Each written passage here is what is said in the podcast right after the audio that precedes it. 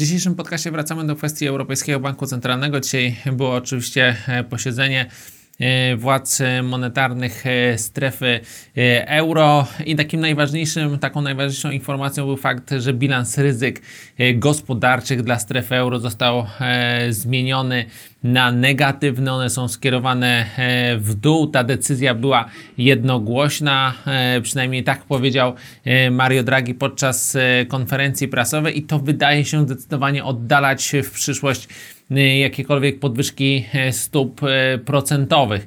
Natomiast ta reakcja, którą obserwowaliśmy e, na euro, nie była jakaś dramatyczna. Mieliśmy spadki europejskiej waluty, ale poziom 1,13 został utrzymany. Później gdy, gdy konferencja się e, kończyła, praktycznie euro odrobiło e, straty, więc powstaje pytanie, e, skąd, skąd taka odporność europejskiej waluty. Wydaje się, że ono raczej pozostaje bez odpowiedzi. Być może rynek oczekuje, że podczas marcowego posiedzenia część z tych elementów negatywnych, które wpływają na euro, na, na ocenę gospodarki strefy euro, e, ulegnie zmniejszeniu. Kwestie związane z e, sektorem motoryzacyjnym, być może kwestie związane z Brexitem, być może jakiś przełom będzie związany e, z Chinami czy stosunkami pomiędzy Chinami i Stanami Zjednoczonymi.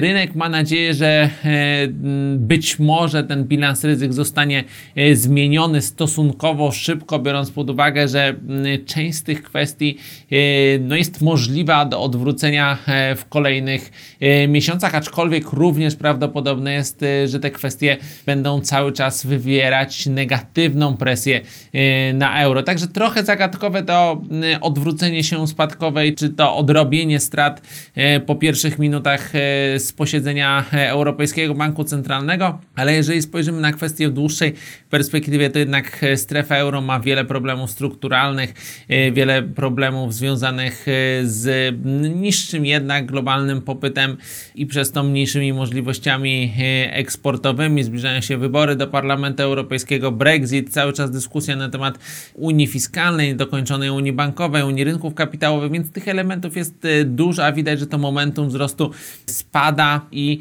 w związku z tym według nas e, cały czas zagrożenia dla strefy euro e, są zagrożenia dla europejskiej waluty się utrzymują i raczej są niewielkie szanse na to, by ona zaczęła odrabiać e, ostatnie straty mimo tego względnie dobrego zachowania podczas dzisiejszej konferencji Mario Dragiego.